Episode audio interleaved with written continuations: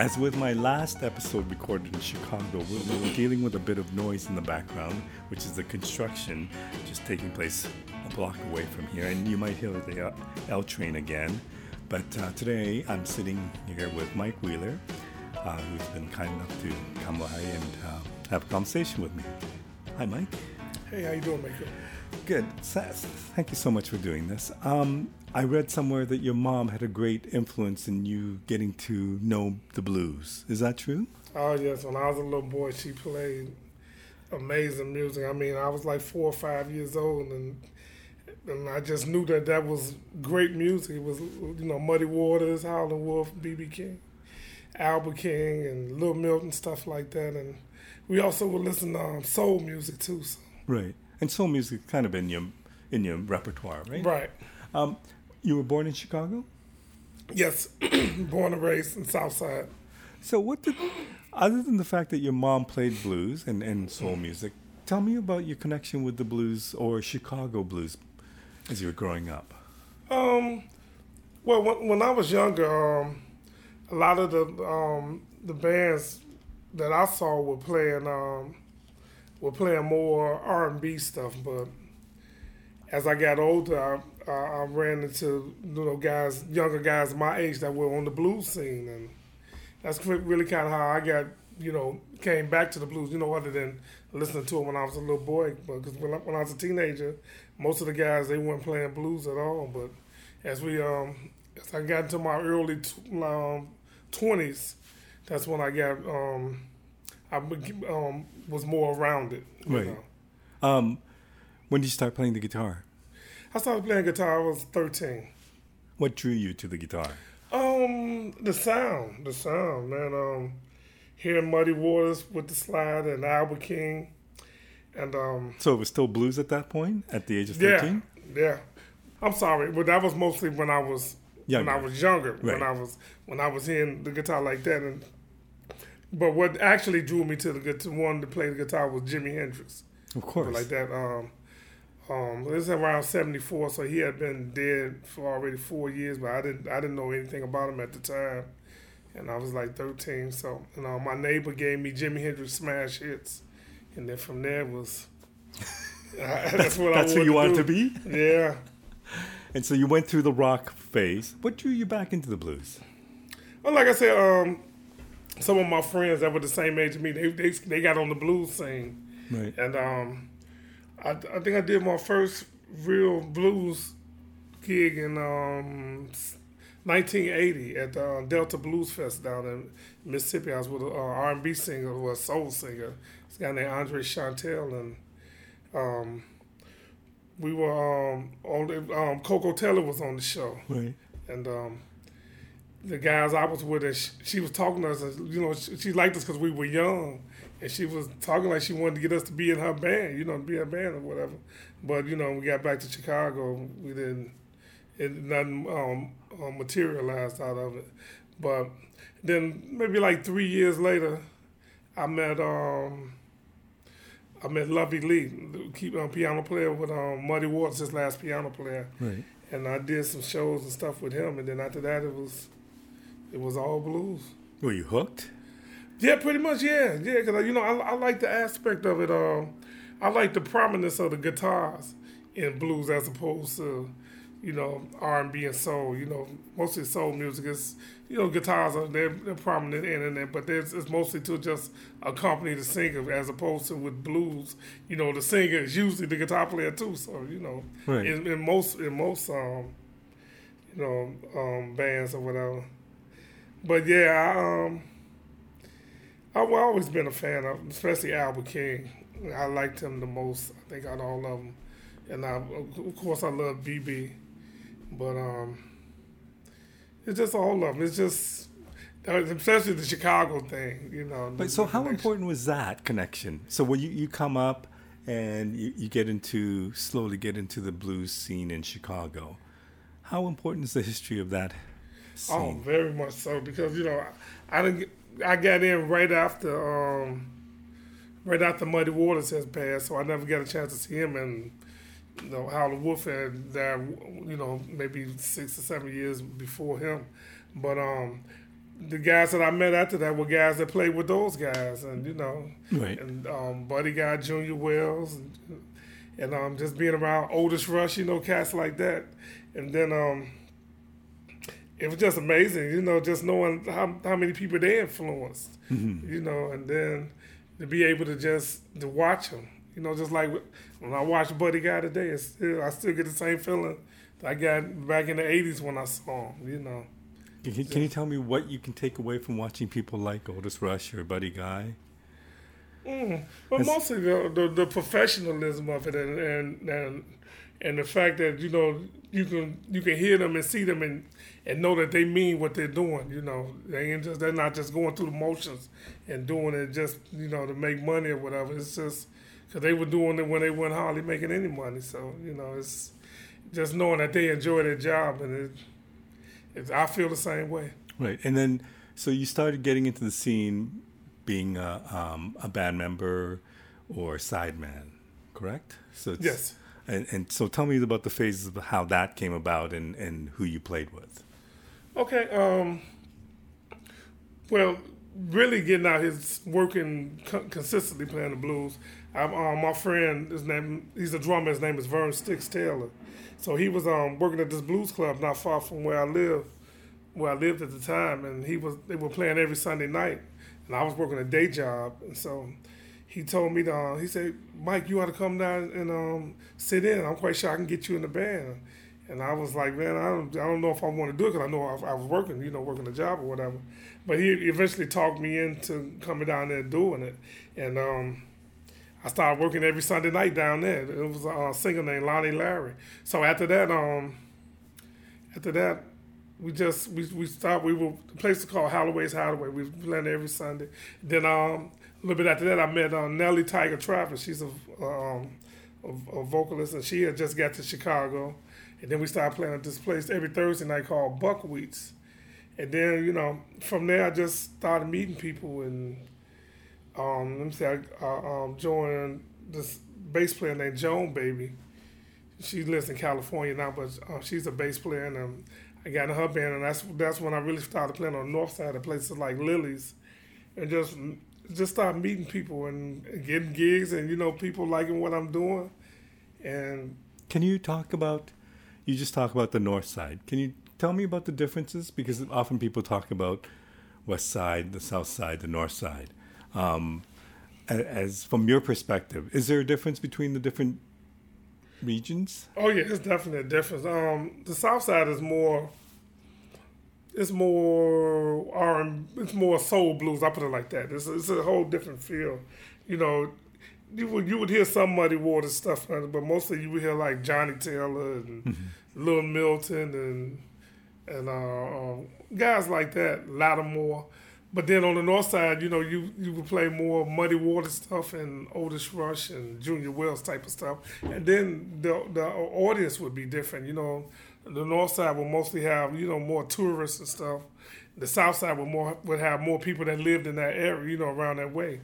And it, you know, it was the south side was a learning ground for me because you know the, the audience is more tougher that that way. You had to you had to be good to, to make them clap. You know and you know it, it, it made you work harder. And would I be, would it be correct to say that the South Side would have been more of a black audience? Yes, yes. And is that a difference from from your perspective, playing to a black audience versus a white audience? Oh yeah, it's definitely different. Like I said, um, with black audiences, if you if you're not bringing it, they gonna let you know. You know, the the mixed audience or the white audience, they they they'll probably be more kinder. You know, eh. but black ones, they be like, you know, be like the, a showtime at Apollo where they booing you. You know, it's definitely a difference. So, but you always does one usually start on the South Side and work their way up, or Yeah, you know, you know the thing is not to, try to not get stuck. You know, either place. You know, you start off on the south side. You know, because that's where you live. You work your way to the north side, and then you try to work your way. You know, out of the city to Right, around right. the country and then overseas. You know, When did that happen? When did getting out of the city be, happen for you? this getting out of the what? Getting out of Chicago, like to other regions.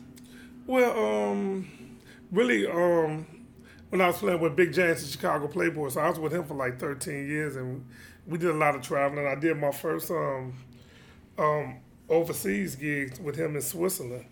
So that was that was like the um, the start of me really branching out more.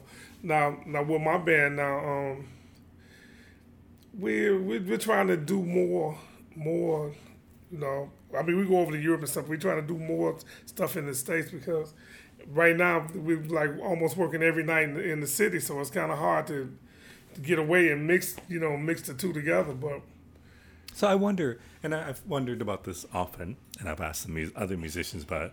But okay, so you you work in Chicago and you're busy playing all over the city, mm-hmm. which is great. But you know that you want to expand and grow your audience, but you also know that when you leave, it there's more costs associated to it, yeah. and it can be expensive, and you can lose money still gaining audience, but it might be right. So how difficult is that choice to make? Well, it's a give and take. I mean, you you eventually have to do it, you know, because you can't keep waiting for the people to come to you. You know, um, because a lot of people come to Chicago, they see you at these clubs. But like I was just in in Europe, and most of the places I was playing, people would come out because they saw me here in Chicago, and they would bring their friends, and you know. But at the same time, while I was over there, I think about it, I could have made that same money here, you know. Right. But you know, you gotta you gotta branch out. You know, if this is kind of you know, if this is what you're gonna do for your living, you gotta you gotta travel. Now, initially, when you were playing with other people, you were still working full time, or you working? at what point did you become a full time musician? Um, eight years ago, I, I retired my job. Oh, okay. Yeah. Um, so was it difficult to balance the two together while you're working and trying to establish a musical career? No, it wasn't because um, I would work at night, you know, gig at night, go home, sleep about three hours, get up, go to work, come back home, sleep for about three hours, go, you know, it was just. but and, and, I was lucky. I was fortunate. I had a, a, job where you know, whenever I needed to go out of town, I they didn't give me any problems. But now I would always save my vacation time for you know, for doing shows. It wouldn't be, you know, me and my wife go do, go take a two week vacation. I, I would save all my vacation time for going out of town playing gigs.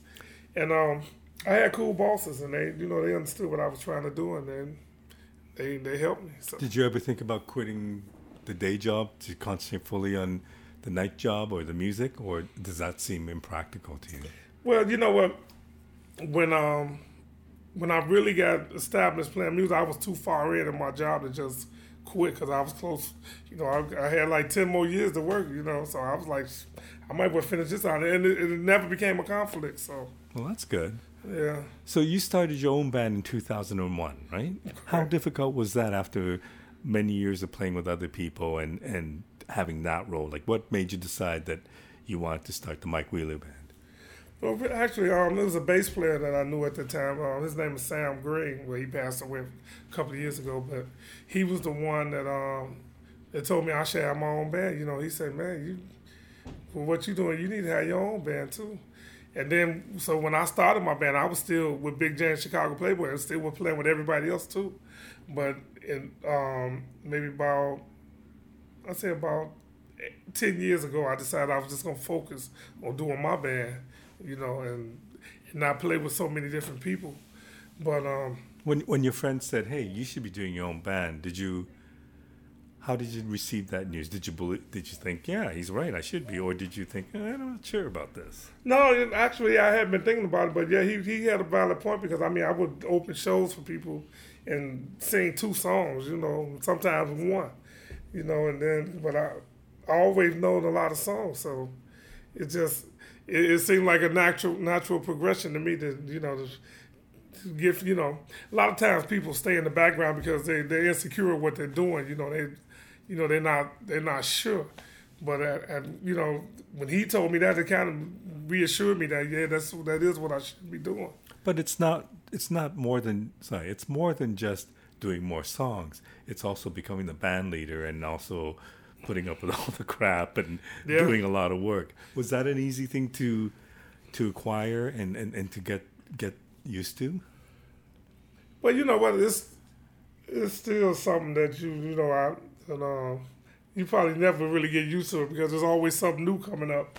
But at some point you got to do it. I mean, if you want to express, you know, your thoughts and your your music. You got you got to take all the good and the bad that comes with it. You Mhm. know, you know, they're dealing with the band members, dealing with the club owners, dealing with the audience. So But I I thought I read that your band, that your band members have been together since the very beginning. Yeah. It's the original band members. except for the bass player, now, now the guy Okay. Sam Green, the one I told you Right. that had passed away. He uh, he was in a, a, a motorcycle accident, so that's how we ended up getting Larry Williams on the bass.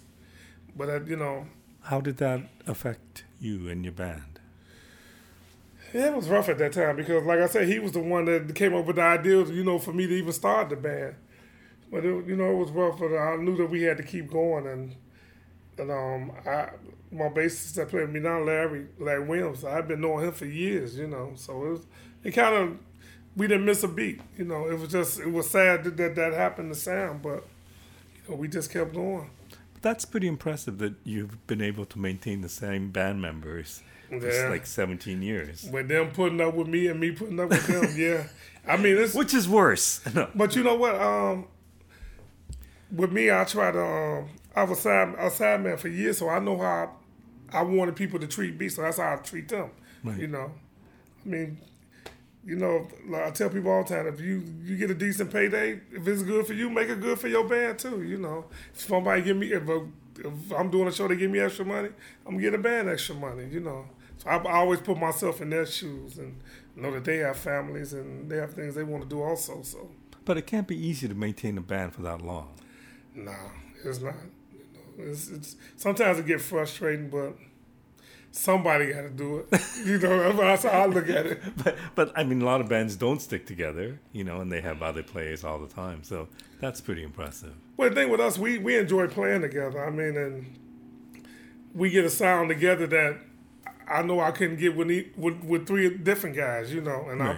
like when I went overseas, those guys they played good. They learned the material, but it's nothing like playing with the guys that help write it. You know, that help record it. So. And I guess that would be the goal: is that, that at one point or another you'll be traveling to Europe with your band as opposed Oh yeah, oh yeah. No, this is this is the only time I went without my band. Oh, okay. It's not, but um, normally they would go, but you know, I try to, to, to, um keep them in on everything. But like last year, I didn't get any offers at all to, to come to Europe, and so the first offer I got this year was to come play with another band. So I say, well, sure, I got to go do something, you know, to keep my name going on Right. over there. But now we're going back in November uh, for a month to do the Chicago Blues tour in France and Belgium. So So tell me about the Chicago Blues. Tell me about what that means to you personally, and and and now you're you're a big part of it. Tell me that legacy and and how, what it means to you to be part of that. Well, it means a lot to me. You know, I mean, I mean, far Chicago Blues, I mean, ain't no nobody's gonna be bigger than Muddy Waters, Howlin' Wolf, and Buddy Guy and Junior Wells. Those guys. You know, you only thing you can do is add to it. But Right. those, I mean, those are the guys that's, you know, they at the top, and you know, it's it's an honor. It's an honor. You know, just just people listening to the music and coming to see me. is, I mean, it, it never was my quest to be famous or anything like that. It's just I was gonna play music whether I was making money or playing for in my house and for my family. You know, I was gonna be playing music anyway.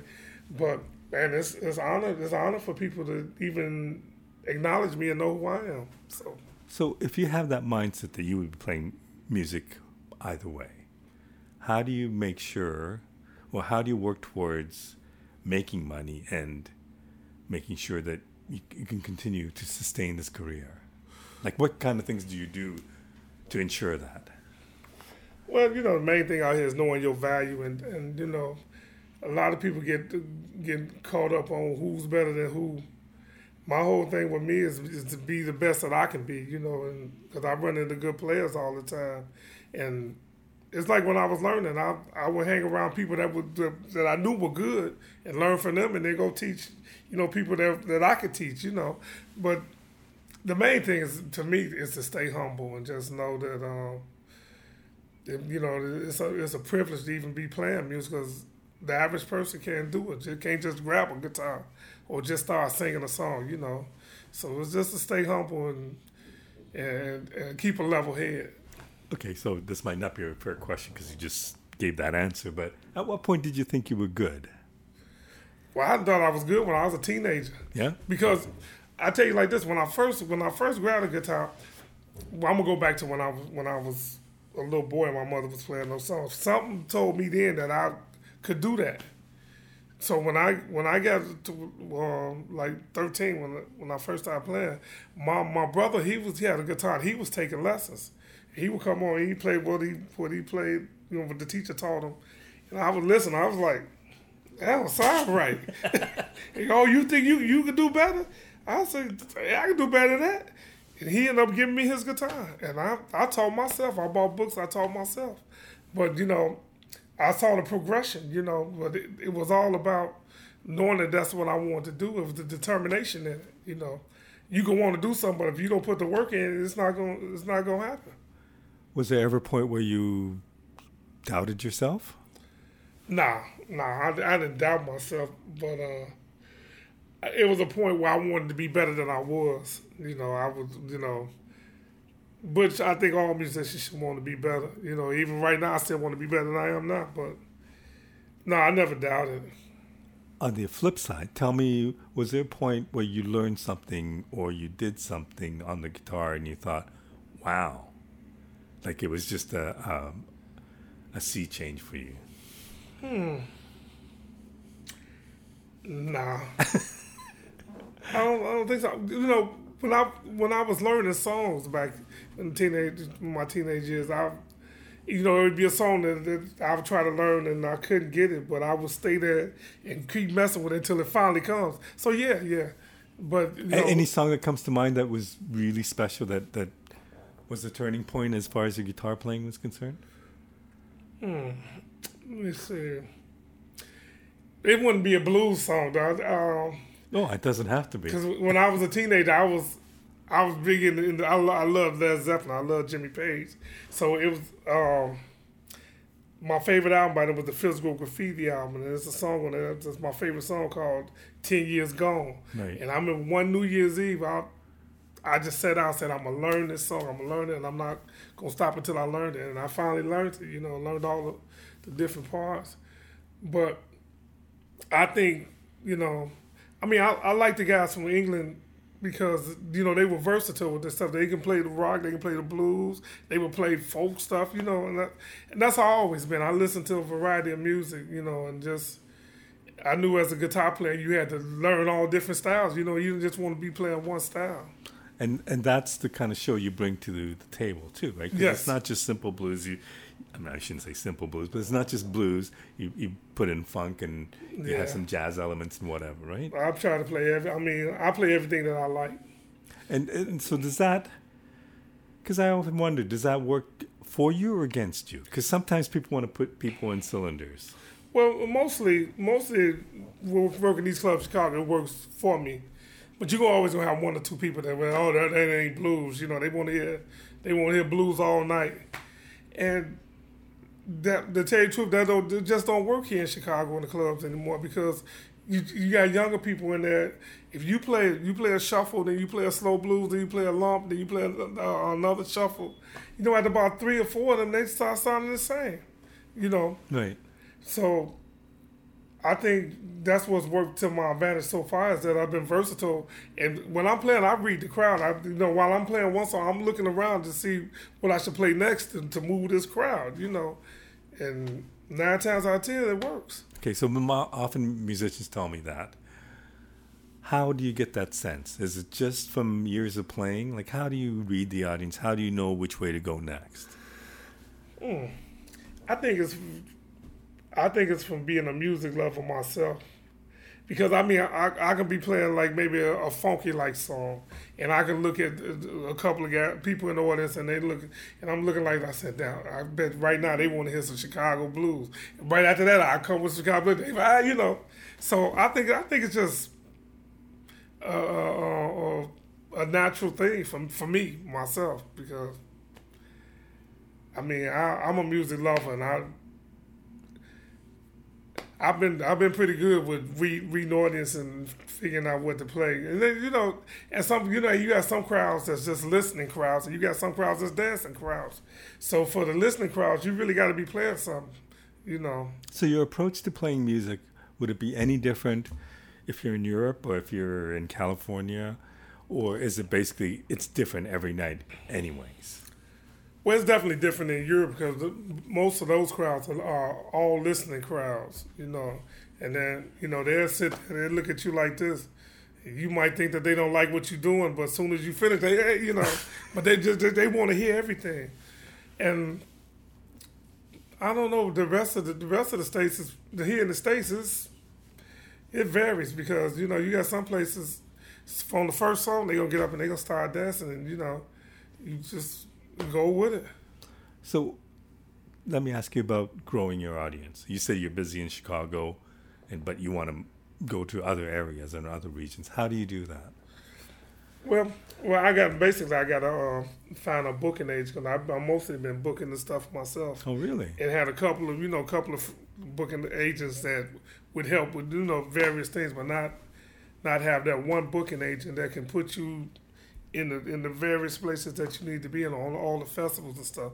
that's what I want to do. Start doing more festivals and stuff. And that was that was a good thing about playing Europe just past. Um, um, on all the shows, I was doing all my songs, you know, and they and, and getting a good response. So I want to do more festivals, and because you know, in the clubs, a lot of times in the club, people want to hear songs that they heard before. You get you mix your songs in with that, but they want to hear Sweet Home Chicago, stuff like that, you know. And how do you do that? Like, eh, you know, you were telling me about touring in Europe, and you're also telling me about being on the blues cruise. But how do you now expand to doing other festivals? Get that booking agent, you know. But it's so the thing about it is, every, like what I'm saying, I need all other bands need it too. So the booking agents, they more or less like you know they picking and choosing. So. Right. And if you don't have anybody that uh, inside way in, you know, you're pretty much on the outside until you can do better, you know.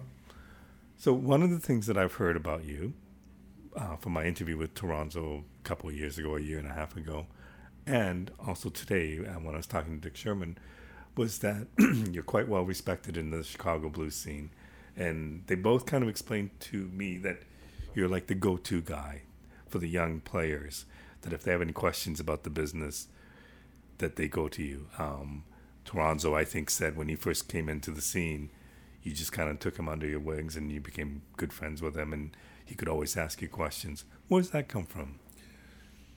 Well, like I said, um, even like we're dealing with the band members, I try to treat people the way I want people to treat me. You know, that's what I needed when I was trying to get established was, you know, somebody you know, that that would give you con- constructive criticism. No, we're not even criticism, just help you, you know, you know, when asked. But most of most of the young guys, they know I'm gonna tell them the truth, you know.